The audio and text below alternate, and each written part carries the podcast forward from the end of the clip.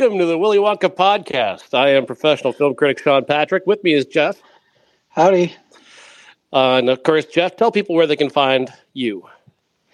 Uh, you can find me all over the place uh, on all the socials and whatever. Um, my Etsy shop is uh, Art Guy NYC, even though I don't live there anymore. Um, Jeff Lasseter Pop Cult is my Instagram, where you can see all the new stuff I'm working on and go directly to my Etsy and everything from there. And jefflasseter.com is my website that I haven't updated in a while. And I got to say, you you posted a piece on Hitchcock's The Birds this week that is one of the best you've ever done. Uh, if I if my car hadn't blown up this week, I'd be buying one of those. well, Christmas is coming. uh, it, it's it's awesome. It truly is. Thank you, thank you. I can post it after the show. Yes, do that. And let everybody see that and and purchase it. Everyone buy that. I sold one last night to a friend on uh, uh who I've never met. You know how the internet yeah. is, mm-hmm. and uh, she bought that in a Rocky Horror Picture Show print. Nice. And you know I'm I'm feeling generous, so I threw in a Christmas sticker. Um, Very so, cool. you know, you never know if you order something, you might just get a Christmas sticker popped in there. Even though at this point it'll arrive after Christmas, unless you're in the Quad Cities area. All right. Uh, yeah, like I said, I was just really blown away by it. Thank you. I'm doing a well. I trying to do a pre-order um, for a Silent Night, Deadly Night poster that I've done. Um, that, like most of my artwork on my uh, Etsy, it kind of went over like a lead balloon. Although I really like the piece, and I'll post it, and I hope everybody is like if I can get five people to order it, pre-order mm-hmm. it, then I can have it printed. I'm just super broke because of the holidays and mm-hmm. being underemployed and you know the life of an artist. Yeah. So.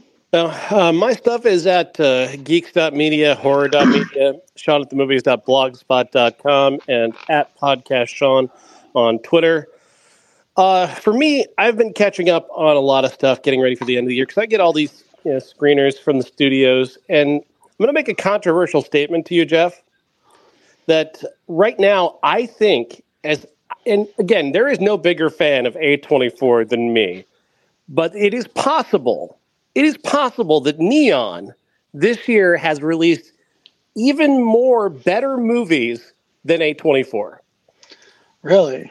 They put out a series of films that I've been watching this week that have just that just have blown my mind. Uh, uh, they're all foreign films except for one. Uh, Sanctuary is the uh, is a is an American film. Uh, it, absolutely brilliant. It takes the concept of a romantic comedy and places it in a context of a dominatrix and a hotel heir in a single hotel room in a night, trying to negotiate what their future looks like as the hotel heir is about to move up and become the CEO, and he's trying to break up with his dominatrix, and she won't let him. Uh, it's a. how do you break up with a dominatrix? I mean, how does that? Yeah. it's a is there like a relationship. Is there like a string of safe words that you have to give? I think so. I think it's got to be something like that. Like a super complicated password. Uh, Christopher Abbott and Michelle and uh, Margaret Qualley uh, star in it, and uh, they're they're both tremendous. I think Christopher Abbott, uh, in terms of rising stars, this guy has mm-hmm. has been on an amazing run.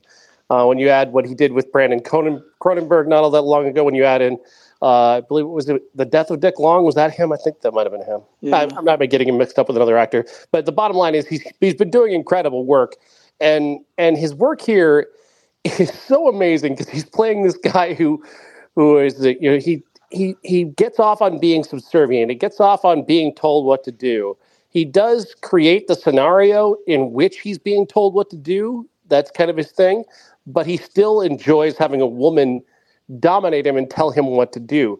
They don't necessarily. It's not even necessarily sexual.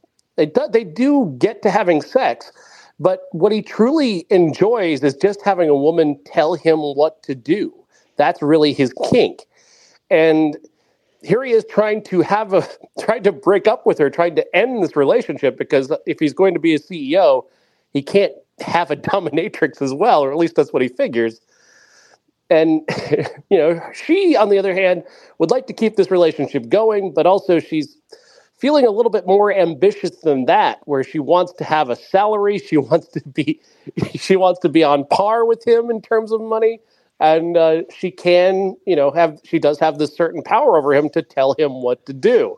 And watching those two navigate that is fascinating, funny, and like I said, it's actually like a deep, it is actually a, a romantic comedy in the most unlikely ways.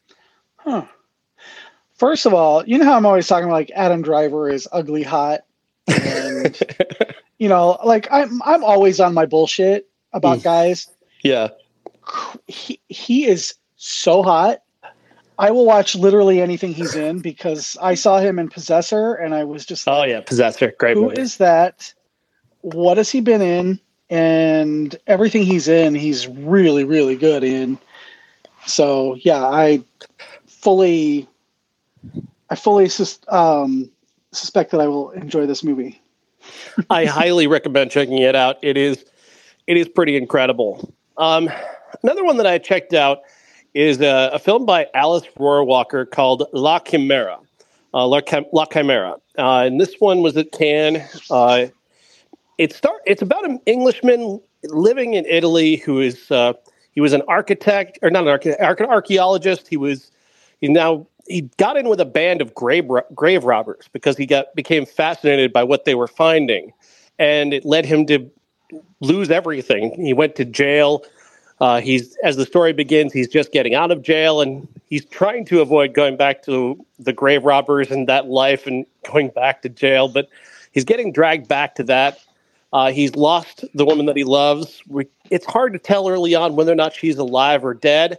Uh, that will get kind of answered, but it's also kind of unanswered as well in a way. It's very fascinating how they play that and really leaves it up to you to decide how the movie comes to a close. Uh, the film stars Josh O'Connor as the as this young architect, and it is such an incredibly well directed movie. This is an this is an idea that I, that I've never seen before. It's about a group of characters that you've really never seen before, and and how how this plays out. Watching this guy try to navigate two different worlds, and uh, he he only barely speaks Italian, even though he lives in Italy.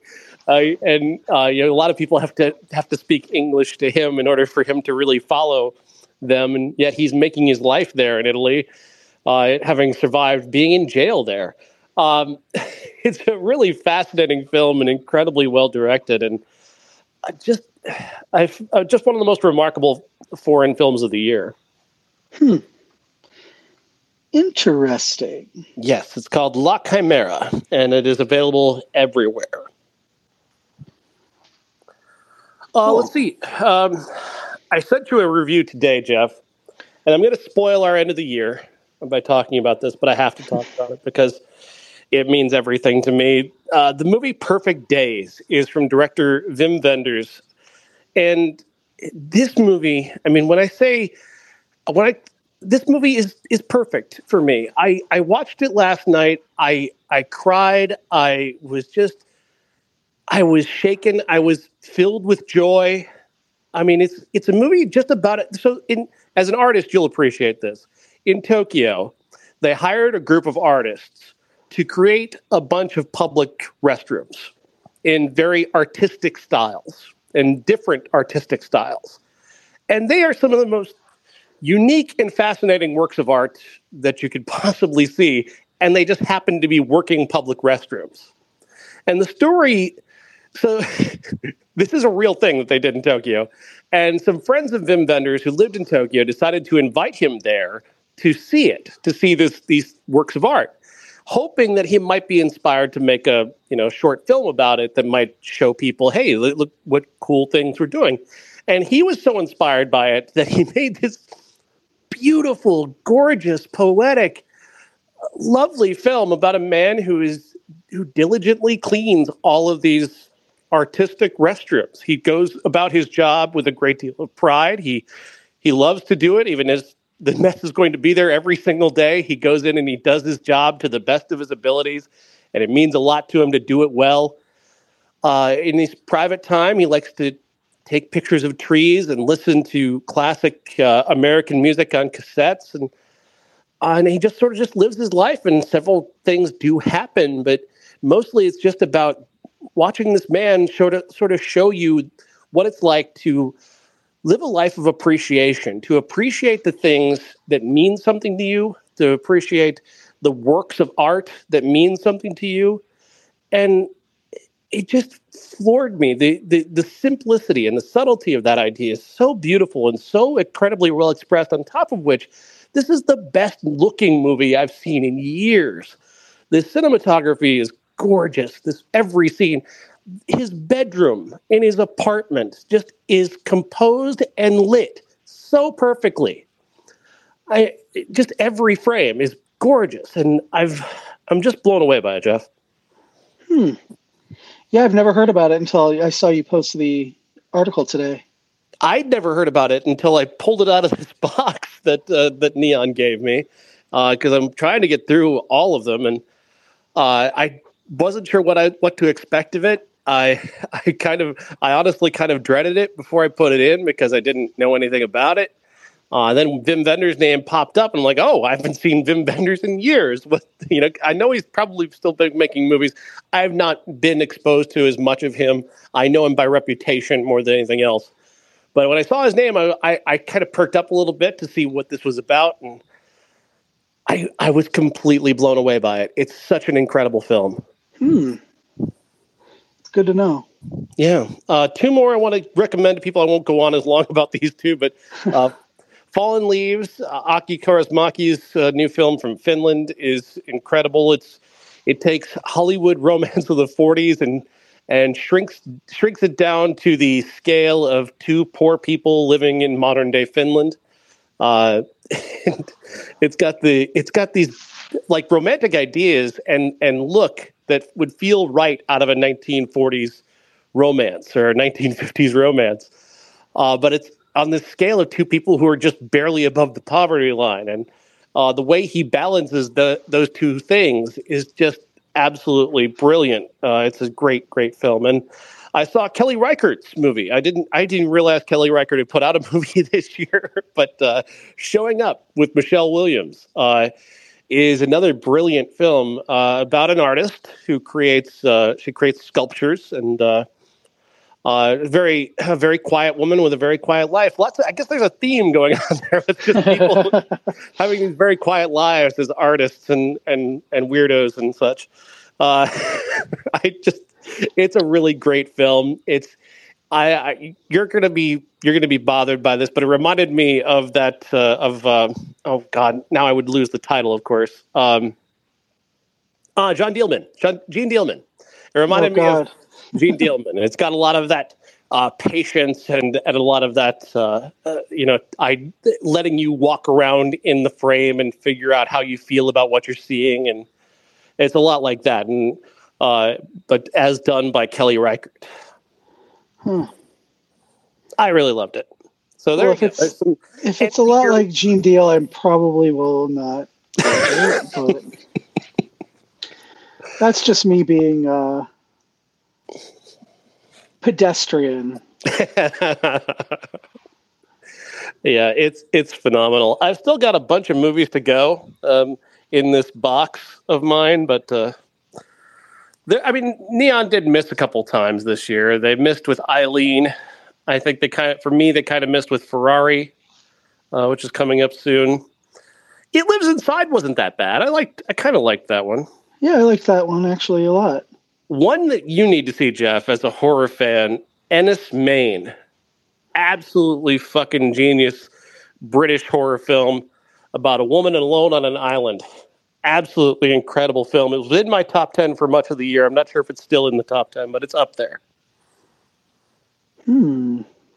Somebody else mentioned that to me, and I can't remember who. But yeah, that that's what I'm going to have to check out as soon as possible. And considering that A24 missed so badly on the Iron Claw, I'm just. oh, God. I'm getting dragged on Twitter for that. I'm just getting dragged by people. Drag away, folks. You know what? Drag away. It's fine. Drag me all you want. I mean, you're not always right. I don't, you know, right? I can take it. I, I hate that movie. I it's not in my wor- It's not in my ten worst because it doesn't deserve that. It's too. It's too.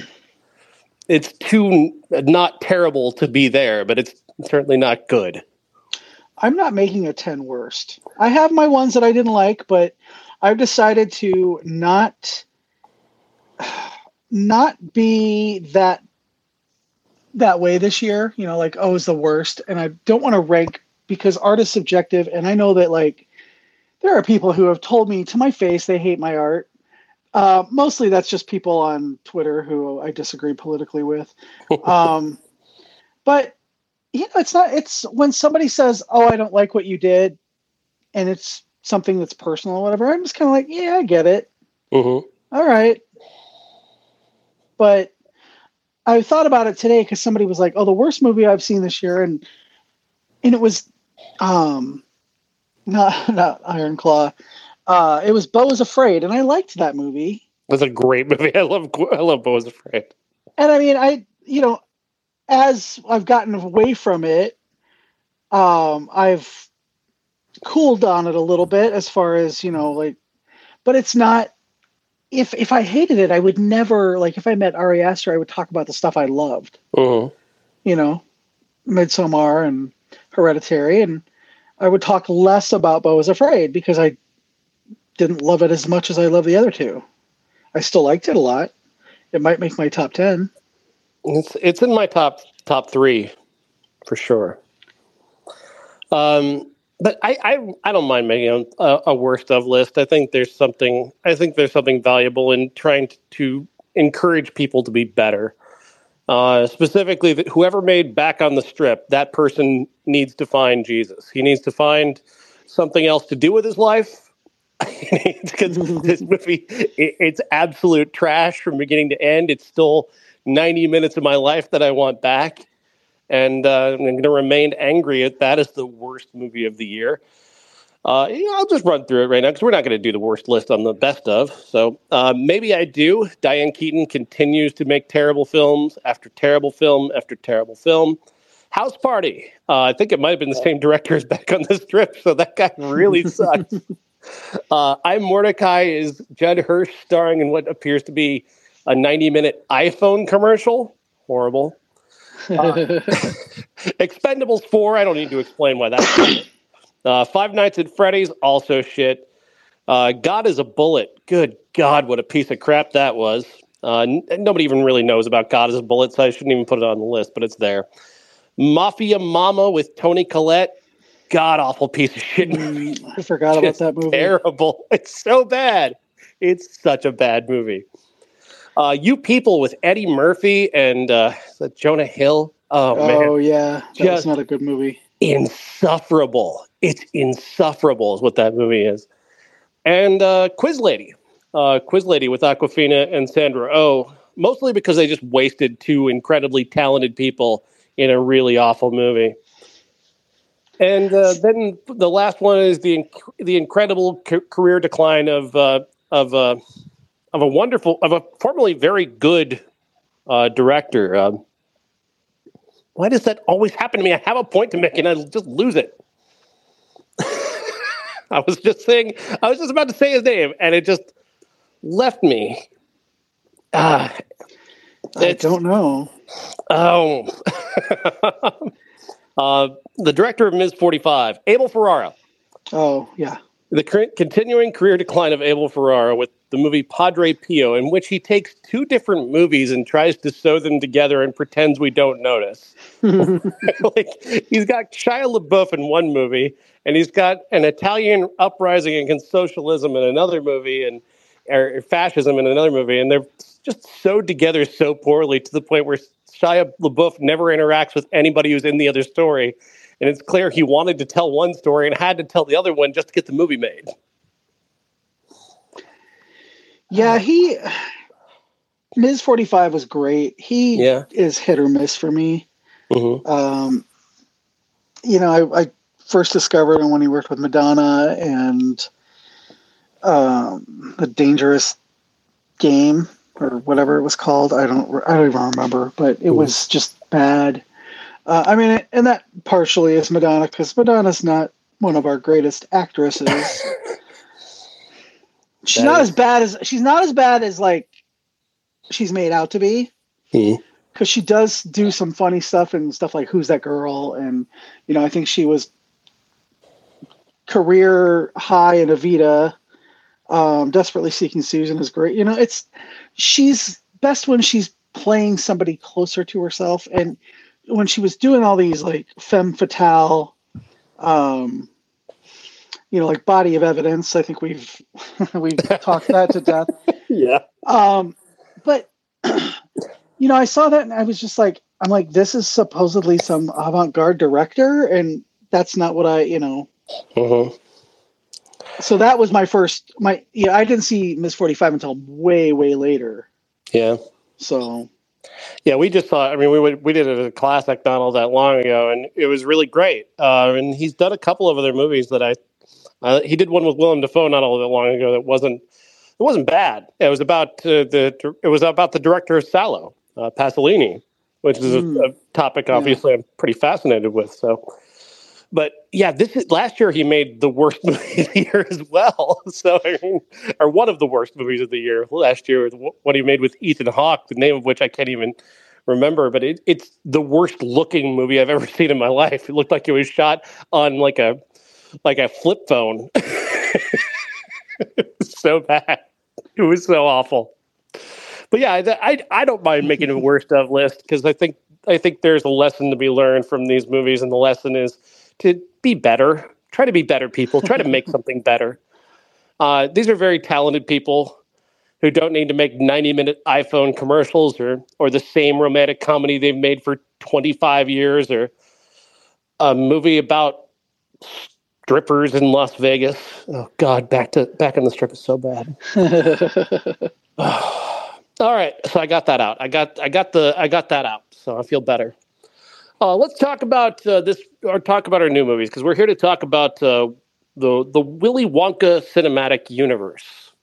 Um, and of course, we'll talk about first the new movie Wonka, starring uh, Timothée Chalamet as uh, Willy Wonka, who comes to uh, England to set up shop. He wants to sell chocolate in the biggest chocolatier area in in all of England. he wants to start a shop and uh, things happen and conspire to get in his way, but obviously we know he goes on to build his own factory and so on and so forth. Uh, this is a musical, which a lot of people weren't aware of when they went into this, which I think affected a lot of people's perceptions of this film. Uh, you know, just if you walked into this not knowing it was going to be as musical as it is, I'm going to remind you that you should have seen the first one. But nevertheless, uh, I I I kind of enjoyed this. I didn't expect to. I went into this thinking this was going to be not going to be good. I went into it because I didn't recognize the. I don't know the director, and Chalamet. I think he. I think he. He hasn't really missed all that much. I didn't love Bones at all, but other stuff that he's done, like uh, Call Me by Your Name, and uh, you know the smaller roles that he's played in in Lady Bird and other things. He, he's and Dune is a good. Dune was a great performance. Um, so I guess I should have trusted him a little bit more because I once I got into this, I kind of I really did kind of get into this and and really enjoyed it. It's it's got a kind of a mischievousness that is like like a glimmer in the eye of what Gene Wilder will bring to to, to Willy Wonka, you know, in uh, in the future of Willy Wonka, if you will. Uh, I didn't think he, he I didn't think he sang all that bad. I, there's a lot of people dragging him for his singing. I didn't mind his singing at all. It's fine was fine. He did a good enough job. Uh, and I, I, didn't. I really liked the young girl in the movie. The young girl in the movie is tremendous. She is such a sweetheart, and she does such. A, she, she she's just so much fun to watch, and she really is a good foil for him. Uh, Calah Lane uh, plays his young assistant, and the only bad thing about her is like when I watched then the classic Willy Wonka, I'm going, well, how do you explain wh- what happened to her and all the supporting characters from Wonka? yeah, yeah, exactly. Because like the only character that kind of, at least in name only, carries forward is Slugworth. yes, although he fell into a vat of uh, skin bleaching cream over the years. Well, no, that wasn't the real Slugworth. You didn't know that? Oh. Yeah, that wasn't the real Slugworth. That that was uh, Willy Wonka's spy, own spy. On, oh, that's right. That's right. Yeah. That's right. Yeah, we'll get to that. Um, uh, what did you think? I I pa- I gave this one a pass. I like it. I like it. I didn't love it. Um, I again, what is with 2023 and 2024 not telling people movies are fucking musicals, Mean Girls. I mean, Mean Girls. Nobody like I said something about are you going to see the Mean Girls musical? And my friend was like, musical. I thought they just remade it. And I'm like, no, it's it's a musical. Color Purple. If you don't like, if you don't know that there was a Broadway musical, Color Purple, are you going to know that this is a musical? Maybe not. Yeah, I, I I've seen that. It's incredible, by the way. So I have not seen it yet. I can't wait to see it. Um, I'm a big fan of the original. Um, so I, but it's you know it's. Remember when Chicago came out 20 years ago, and it was like, oh, this new musical, and everybody was really into musicals again, and yeah. I, want people to know that they're going into a musical so that they're into it. I feel the same way because I think I think trying to hide it is is kind of silly and and is going to hurt. Like I think it hurt the perception of this film. I think it hurt the the audience score a little bit from people who don't like it when people break into song. At the same time, I understand it from a business perspective. Musicals because of cats down. Uh, yeah, cats did did a lot of damage to, to people's perception of musicals. But other there have been other recent musical failures that have also uh, tainted uh, the idea of watching people just sort of break into song out of nowhere. And, you know, a lot of that is on the directors. Like, it's, you have to accept that you're watching a musical. You have to accept that in this universe, either this is a, a magical thing or it's a thing where somebody in their mind is imagining a musical sequence. Uh, and, yeah. One of the one of the problems I would say that I have with another movie know, that we just mentioned, Color Purple, is that at times it it blurs that line a little bit too much between what's imaginary and what's actually happening. But uh, this movie adopts a uh, adopts a pose on on the musical lines where it's it's magic. So magically, everyone's going to be able to hear the songs. Magically, everybody's going to be part of the choreography, and uh, then we just accept that this happens in this universe. Yeah, and it yeah, worked I, for me. Well, I I mean, as I was sitting there and he like he starts singing immediately, I'm like, oh wait, I forgot that the uh, the other one was a musical as well. Yeah.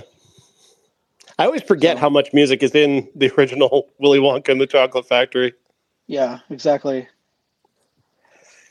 Let's talk about the rest of this cast. What did you think of Olivia Colman, Mrs. Scrubitt? She plays uh, a woman who uh, essentially shanghais uh, uh, Willy Wonka into working in her uh, lo- basement laundry based off of this terrible contract he gets linked into for looking for a place to stay. First of all, I love Olivia Colman in almost everything she's ever done, except for Secret Invasion, because that, that, was just terrible and boring. and I, I, made it three episodes in. I did um, not watch it her her chemistry with uh, Tom Davis. Yeah. Who, those two t- together, I just I got a big big laugh out of. Um, I thought they were really good together. Uh, she ate so much scenery. it's like it must have all been made out of chocolate because she was eating it. she yeah. was just eating it. I, I, think she wishes this were Sweeney Todd. I think she wishes she was. The- oh yeah, now I can see her as Miss Lovett. Oh yeah. Lots of big swings on her part, and I appreciated that. I liked the little plot about uh, about how they got around her and uh, using Tom Davis the way they did his uh-huh. character the way they did. That was cute and clever. That made me giggle. I agree. And did you was I the only one who thought that maybe uh, Fickelgruber, Prodnose, and Slugworth were in a three-way relationship? like the chocolate triad? oh man, I can't look at it like that. Uh, the one of those guys is the one of those guys is one of Doctor Who's companions, Nardole, and I I can't. He's not a sexual being to me in any way. I apologize and, and to him, but why was Matt Lucas dressed like Hitler?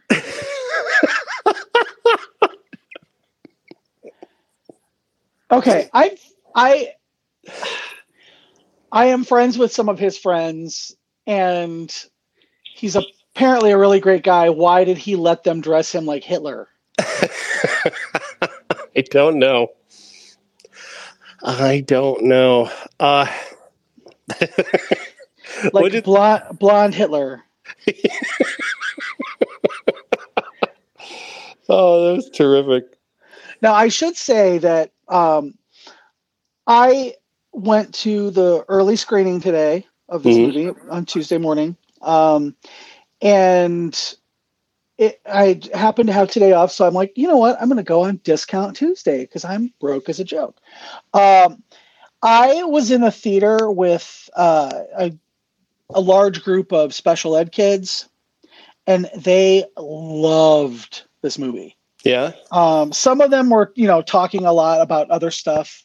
They were a little further down, and I, you know, I let it slide because, you know, whatever. Um, they're not grown adults watching Scream, so right. I don't have to spoil the movie for them. um, but they like they reacted to everything exactly how the um, uh, filmmakers wanted you to, and so I think that that kind of helped me a little bit with it mm-hmm. because it was like oh they get you know they they get the jokes they think they're funny they you know they were very receptive to all the ideas and the music and everything else in the movie. So the the older lady was sitting next to me.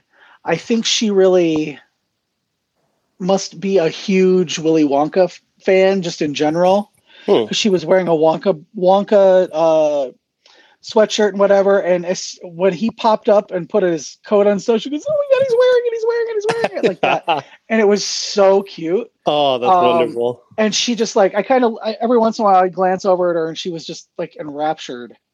That's why and, seeing movies in movie theaters is so special. Stuff like that. Exactly, exactly. You know, like I there's movies that I want to see that I have still haven't seen because I thought I was going to be able to get down to the last picture house to see um, where evil lurks. Mm-hmm.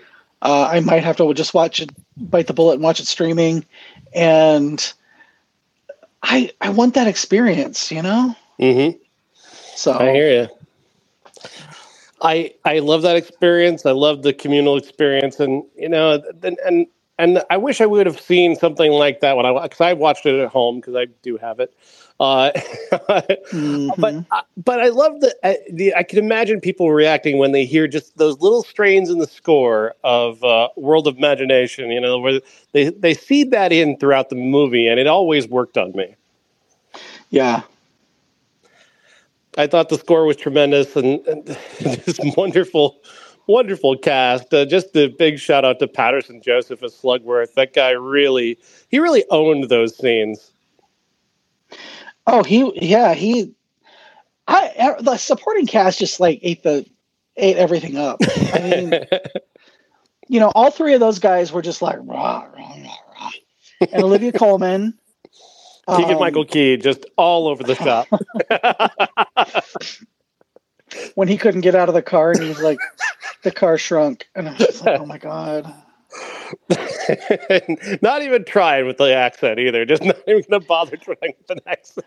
Well, if you like it, it's it's unclear um, where they're exactly supposed to be. Mm-hmm. To, you know, I don't think it's made because they never say, "Oh, we're in London, we're in England." Yeah, I guess. Um, even though if you watch the first one, that's where you get it. But mm-hmm. you know, the, like, um, so many of the characters are German or named, you know, like named German names. Um, I think it's kind of like it.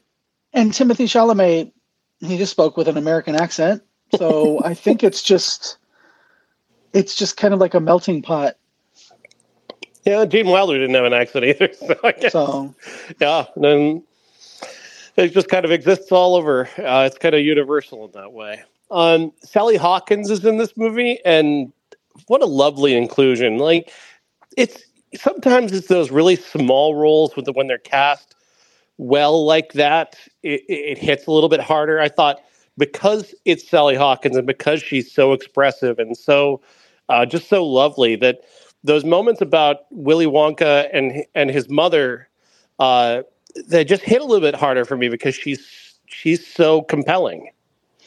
Yeah, I agree. She, she's pure mm. and you know, it's just his motivation is all her. Yeah. And I think she plays that as that's the reason why, you know. She's just got that pure mother's love and then the um, you know, the the note that she leaves him mm. was a really nice touch at the end. That re- it really was. Yeah, there's just a lovely, lovely little grace notes uh, throughout this movie that I really enjoyed. but I also I feel like I feel like there were seeds in Chalamet's performance of what Willy Wonka would become. Like if you treated this like a prequel to what Gene Wilder did, I think that you can sense a sort of uh, an origin story that makes sense for the Gene Wilder version of this character. Oh yeah, yeah, definitely. Um, he was very. He's got that little mischievous, but maybe it, he doesn't and we'll we'll get, we'll talk about Gene Wilder, but he's got a little bit of more of an edge to him, mm-hmm. and I think that that. But and but here's the thing, like just to just to kind of theorize off of that, I think he develops that edge. Oh yeah, yeah, absolutely. Because of what happens to him in between this movie and what happened, and the, and where we start with Willy Wonka, where he's you know he's shut down the factory, he's not letting anybody in, he's fired all of his employees he's a different he's a different guy. Something has happened. I think Slugworth and and the rest of the chocolate cartel got to him at some point, and he shut down. And the, you know him returning is uh, kind of paranoid and and a little bit mad. I think uh, makes sense. No, I yeah, I totally, uh, one hundred percent agree with that. Um, but uh, what I'm saying is, there's a a tad of meanness in Gene Wilder towards the kids. Mm-hmm. Um, that I would have liked to have seen just a tiny bit of that, you know, just to let let us know that it's there, that mm-hmm. it could be there. Um, but that was the that's the only note I had I would have had for Chalamet is just say, you know what, just every once in a while sharpen your tone a little bit. Mm-hmm. But yeah, no, I think I can see that. I I just I think that everybody worked just so well together. Um, yeah, it's not my it's not going to be on my top 10 or anything but it was no fully enjoyable for what it was i didn't want to see it and i i wouldn't have gone in i wouldn't have watched it in the theater mm-hmm. if it wasn't for the show well, i'm glad i'm glad you did so uh, we haven't mentioned one of the one of the major cast members. We haven't mentioned Hugh Grant yet. Oh God, that was fucking. Oh my God, how disturbing was that? now, see that he, he's yeah, he's kind of the like. I think I kind of I did I didn't mind him doing that, but when you see when when I went back and I watched, of course, our classic, I was like, how does he fit with those Oompa Loompas because those Oompa Loompas feel like they're much bigger than him. Well, they are. They really are. I mean, I you know, just so they're described in the book mm-hmm. as knee high. So you know, technically, so like a little more he, true to the book then. Yeah, he's more true to the book. As even Deep Roy in uh, uh, Charlie in the Chocolate Factory with Johnny Depp, even he is more true to the book as far as because they don't describe them. They just say they have long hair, speak their own language, and they're knee high. Um, and of course, it you know in 1970 they're not going to make they're not going to be able to like deep fake you know all the little people to make them right. smaller. So yeah, it makes sense that they would actually do it the quote unquote correct way. But he was just I there was something so disturbing about his performance and I don't know what it was for me. It was just a little like a little unca- uncanny valley, maybe. I don't know. Hmm, interesting. I, I, yeah, I didn't have as much of a problem with him as that. I, I, I in fact like I loved his insouciance. Yeah, he, he, I think I think he brought a. I think I think I could see him kind of as a as a leader of the of the of the uh, Oompa Loompas of the future, maybe.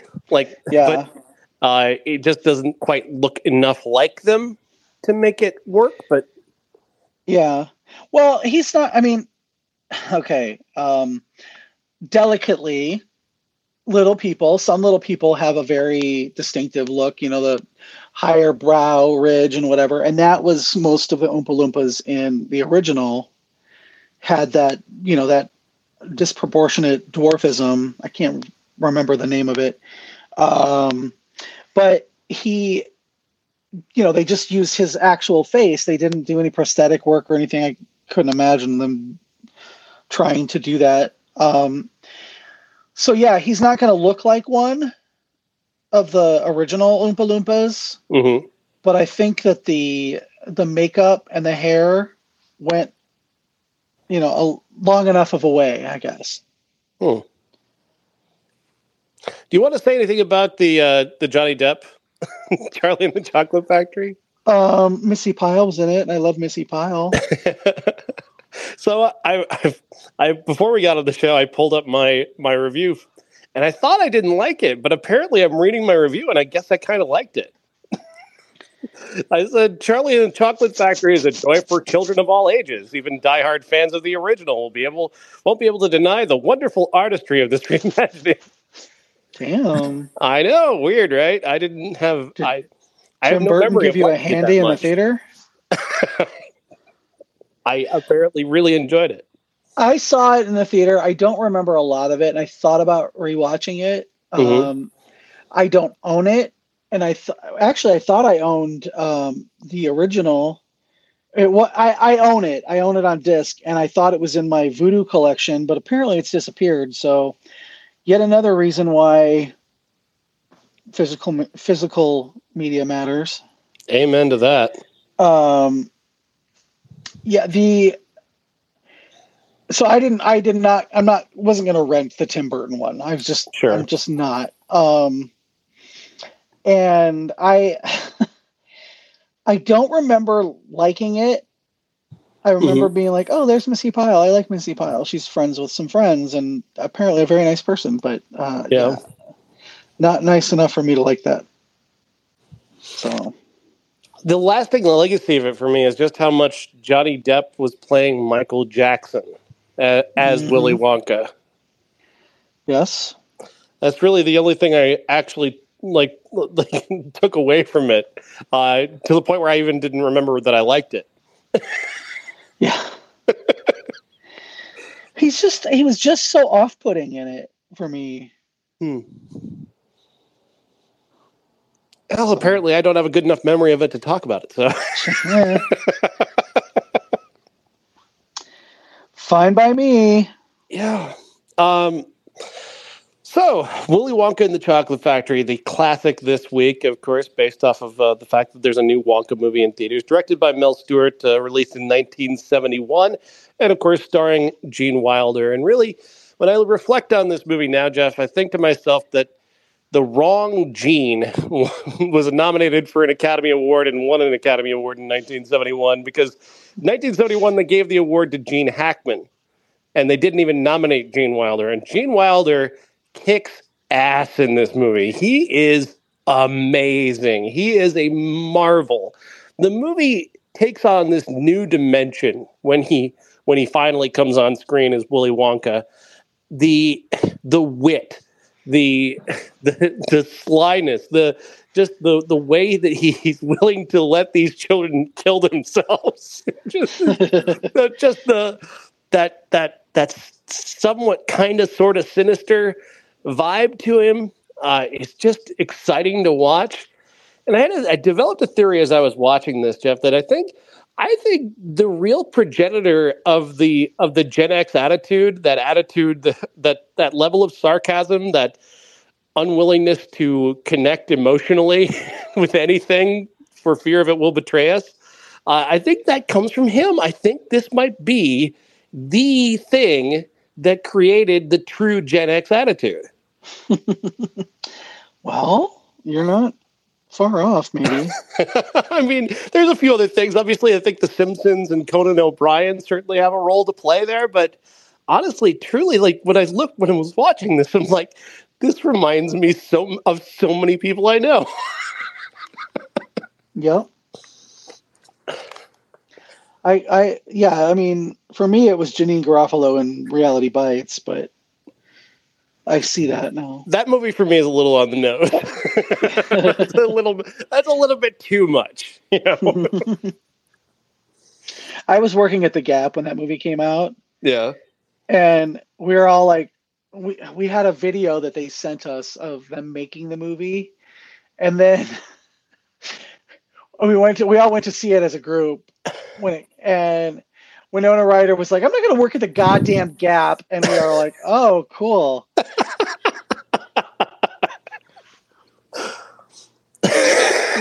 yeah. Synergy. Synergy. That's product placement right there. oh, yeah. So yeah, I yeah, I can see that. Yeah, Gene Wilder in this movie is me um, wanting to just like I, my favorite Instagram is kids getting hurt. They're never like really damaged. Yeah, it's just like a, a knee scrape or something. Yeah. Yeah, you know, or falling down a flight of stairs, yeah. uh, you know, jumping out a window. That kind. No, um, uh, a lot of it is dogs chasing after a kid, overtaking the kid, and then knocking him down. And they're like, two years old. It's great. Um, kids getting hurt and uh, America's Got No Talent. Those are hmm. choice Instagrams to follow. Nice. Um, but yeah, I'm you know I'm kind of like I kind of get that now. That now that you say that, yeah, that's that's where I got a big uh, chunk of me, probably. No doubt about it. And I think really like I think all of Gen X kind of uh, took this under our skin in some way. Uh, I think we all grew up, uh, you know, seeing reruns of it, uh, and and you can just see so much of Gene Wilder in, in the attitude that we all carried through the '90s. You know, mm-hmm. so many of us. Uh, on top of it, it's just it's such an incredible performance. He's so charismatic. He's so unique the way he delivers a line. I mean, I don't even honestly quite know what this line means, but it hit me like, and I just found it just to be one of the most the coolest thing any person has ever said. We are the music makers, and we are the dreamer of dreams. I don't know what he's talking about, but it sounds awesome. Mm-hmm. did you did you watch The Office? Uh some of it. Did you watch it when James Spader was on it? No, no, I didn't. So James Spader played Robert California, and he was the CEO of the company that bought Dunder Mifflin. Um, and he was supposedly this very rich man who was super decadent. And watching, rewatching Willy Wonka after many, many years, I was like, I wonder if that's kind of where James Spader got his characterization of Robert California because it's like, oh, you know, don't don't come back. You know, he's just very kind of blasé about everything, mm-hmm. and then he's very, very, very intense about other things. And actually, at watching this again, I'm just like, oh, I'm getting some Robert California vibes. That's an interesting thought. That's interesting. Certainly a great idea for to take this type of attitude to a to a television character for sure. so. I'll take it a step further too with this uh, with this idea of how this about how that Willy Wonka reflected the generation that came after him. I think this Willy Wonka could do the same thing. This new Wonka, like in terms of being earnest and sweet and and generally kind to people, like that is something that hopefully is filtering down to this next generation of of not wanting to be, you know, horrible to each other. Uh, I get a sense that maybe that's that's a vibe that they could be picking up on. I hope, and Um, that movie, you know, reflects that a little bit. Well, yeah. I mean, if you look at somebody like, um, you know, Post Malone, take him Mhm. for instance, very Yeah. sensitive, very grounded, very just sweet and nice, and you know, doesn't not, doesn't like take his masculinity to a toxic level. And I Mhm. think that a lot of people, and I don't know if it's because they had Gen X parents or millennial parents, are more empathetic and not so um not so quick to be mean to you know like like i like i was in um the theater today with a lot of special education teens and adults hmm and they were very talkative and the theater was pretty full and it was you know and i think everybody just kind of understood and nobody was mad the Hmm. only person who said anything was their teacher and was like hey you know we have to just be quiet so other people can enjoy the movie when they were talking about stuff that wasn't about the movie Yeah. and generally, when you go to a movie, and I'm I'm the biggest like bitch when it comes to this stuff. If you're talking through the movie, I'm gonna Karen the fuck out of you. Um, but you know, most of the people that were in the movie today were like probably skipping class, or they just you know were college students or whatever back for the holidays. But everybody was super chill, and I think that's what that's the vibe that's now is like, you know, just super chill. That's and I good. think he he kind of embodied that, you know. And they're they're drowning in chocolate. He's like he just knows that something, you know, is going to save them until it until he's until it's not, hmm you know. And um, he the just the way he's he looks at problems as solutions waiting to happen. Yeah. Um, I think that's you know that that that whole chill vibe is something that I'm I'm seeing a little more and more. I think So- so. And, and to infer just a little bit more, Chalamet, I don't know what his his deal is, but I do. But but through the characters that he plays, he does have a sort of that like sexuality on a spectrum as opposed to the binary. And I Yeah. think that's something also that the that the generations that have followed Generation X have have embraced that idea and are coming around to the idea of of that sexuality is not something that is so perfectly rigid. Yeah, And I think there's an element of that that you know when it comes to Chalamet, he reflects that better than maybe any actor working today. well, I think as generations, you know, come of age, they're rejecting the binary of a lot of things. You know, not just sexuality or gender, but just you know, not everybody's all good or all bad, and um, you know, politics and Hollywood and all those. pe- You know, it's all just on the spectrum, like you said. You know, on a spectrum of non non-binary thought. Hmm. And I don't mean that in a gender specific way. I mean that just thought wise. So I like it. I like it. I liked, but Willy Wonka. I mean, the fact is that that he really, Gene Wilder deserved to win Best Actor in '71. mhm. I mean, I I don't I, I don't want to drag Gene Gene Hackman or anything. I don't. It's not a Popeye Doyle's not a bad performance. I don't think it's a very good performance. I think it's a pretty basic performance in a pretty basic movie. Whereas this, you can just you just. I think the problem is it seems so effortless. I think that's the issue is that he seems like like this is just this just rolls off of him without any without having to show his work. you just described Gene Wilder though uh, in almost any performance. I no, he he was a genius. He was an absolute genius. I mean, even later in life, he did Will and Grace, Mhm. and he was just he was quirky and just kind of his character was a little dumb and a little spaced out, Mhm. and you just kind of went, "Oh, okay, he's doing a bit," and that bit was Gene Wilder. You Yeah. know, Blazing Saddles. I mean, Oh my just- god. the broad comedy of that. I people of the land, morons. it's great. The timing. The timing. He's so great. Those jail scenes, just superb comedy. Yeah, I, I, I wish I had appreciated him more. Mm-hmm. Same. You know, as as a performer, but yeah, he's just he's great, and the way he plays this in in this movie is just perfect. It's iconic. It's an iconic performance. Uh, it. I mean, there's a reason why why meme culture for a time centered on just a picture of him looking at a child, top text, bottom text. Like that's there's a reason why that happened. It's because he's so expressive and so charismatic, even in a photo. Oh yeah, yeah.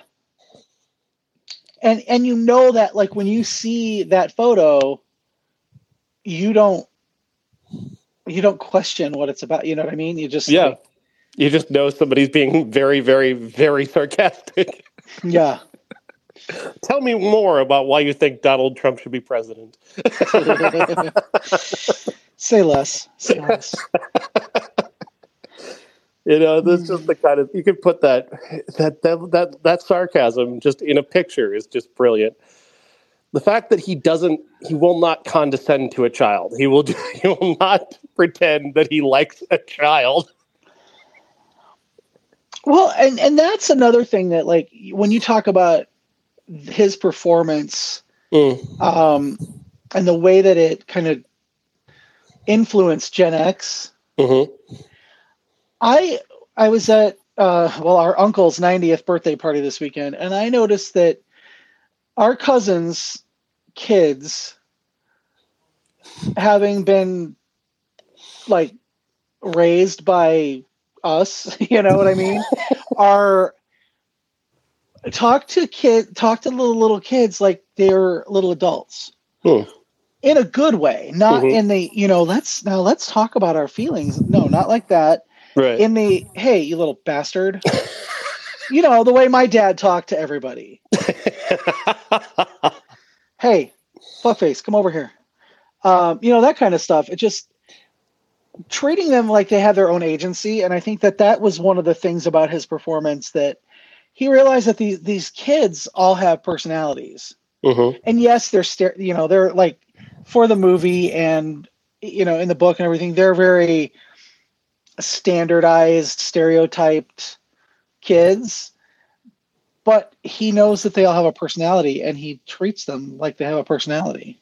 hmm So It, and I think I think one of the things that uh, the you know the director of the movie who does not get enough credit for his work here, Mel Stuart, uh, and this screenplay was actually written by Roald Dahl. Uh, they they they define these people, these kids. They give them basically one trait, and they play that trait, uh, and that's the only trait that they have to play. And I think simplifying uh, that to these to each of these kids probably improved each of their performances. I agree. I, I just think that Roald Dahl, whether he was a good guy or a bad guy, you know, history is all over the place about it. He was such a he just knew how to get in a child's mind to tell a story about Mhm. him.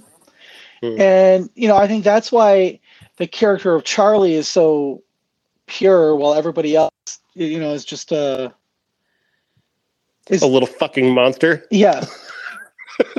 term, yes. The, the these these kids are so fucking obnoxious and to the point and i think it's purposeful i do think it's purposeful but they are obnoxious as hell to the point where when something bad is happening to them you don't feel bad for them No, no. I mean, they are just like they are the worst of the worst. They are. I want it now, daddy. You know, and and that's the thing too it's like these are the people who are they're going to go on in life and get everything they want regardless. Mhm, to, so to see them at some point in their life at least get some kind of comeuppance to yes, to see them not get what they want for once is just kind of nice because they're going to grow up to be senators or or something, you know, leaders of, of industry and get everything they ever want, uh, you know, handed down to them by their parents. So watching you know watching one kid nearly drown in a river of chocolate or another one get turned into a giant purple balloon. Like yeah at least at the very least we got that for a moment. Full disclosure i played augustus gloop in high school. Oh yeah. Wow. Yeah that was uh i played him you know like the movie you know like i was just some dumb kid but yeah, I, I was Augustus Gloop. Augustus Gloop, Augustus Gloop, you great big greedy nincompoop.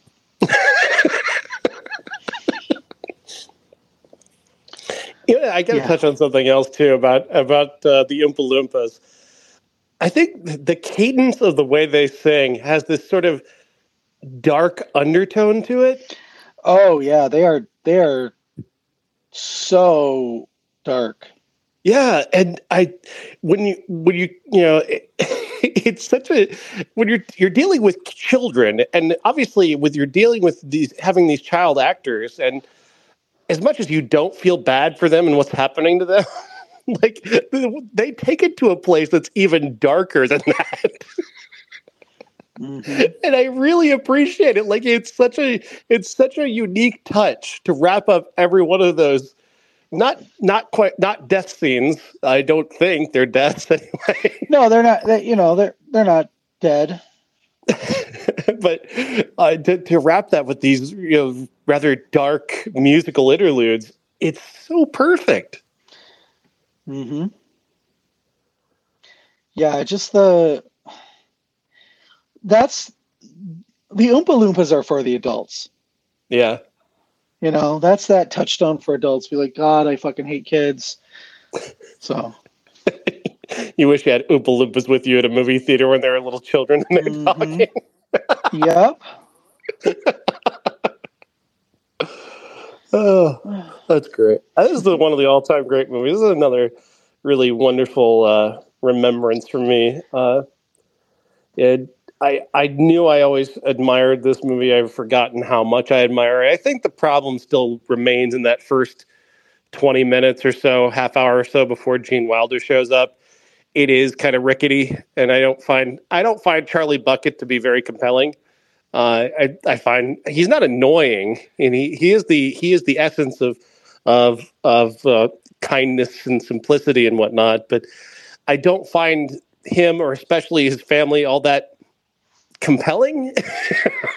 I because I want. I think part of that though is just I want to get to Gene Wilder. well, aside from the fact that Grandpa Joe is a lazy fuck who doesn't get out of bed until he suddenly gets a golden ticket. Oh, you're just malingering, aren't you, Joe? Fucking come on. Your daughter is having to. Oh my god.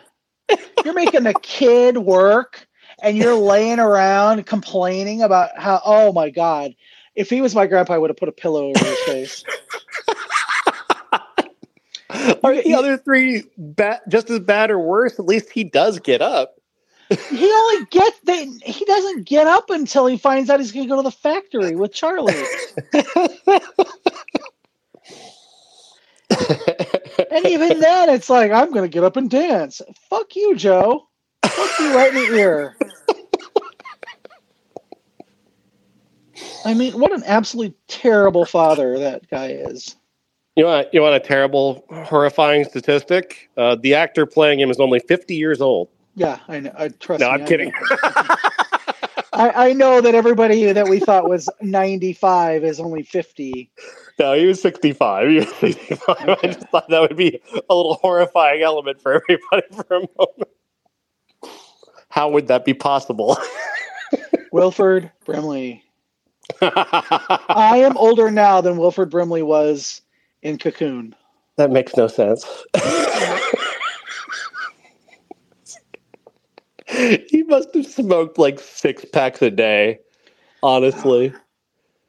I have yeah. no idea. I don't know the man. I just I can't. How do you? How else do you? I mean, unless you're putting get putting away a case of whiskey a, day, a month and and a six packs of cigarettes a day. That's the only way I can explain how you end up looking like that at that age. Uh, you know, I mean, I want to grow a big bottle brush and mustache and see if that makes me look 60.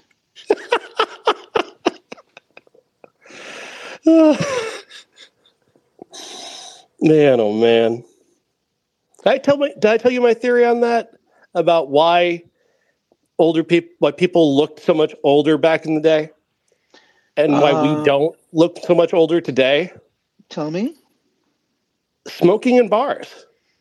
Uh, when yeah, we were coming I mean, of age, they'd gotten rid of smoking in bars. And I think that we spent an entire we spent a big part of our generation going to bars where there wasn't smoke in the air everywhere. Yeah, well, explain this then. Mm. How come when I was a senior in high school and I looked at the old uh, yearbooks because I was on the yearbook committee? Yeah. How come when I looked at that, all the seniors in high school who like who used to be my babysitters, that's you know that age, like about five to six years older than I was. How come they mm-hmm. all looked forty? Because they probably started smoking at 12. okay, that's a good point. All right, Joe, I got to wrap this up. I got to get to uh, other things, but uh, thank you. Uh, this was a good episode talking about the Wonkas. Agreed. I wish All I had right, made an Oompa Loompa song. we need an Oompa Loompa song. Oompa Loompa doopity doo. I have enjoyed podcasting with you. How about that? That's great. Perfect. no notes. Bye.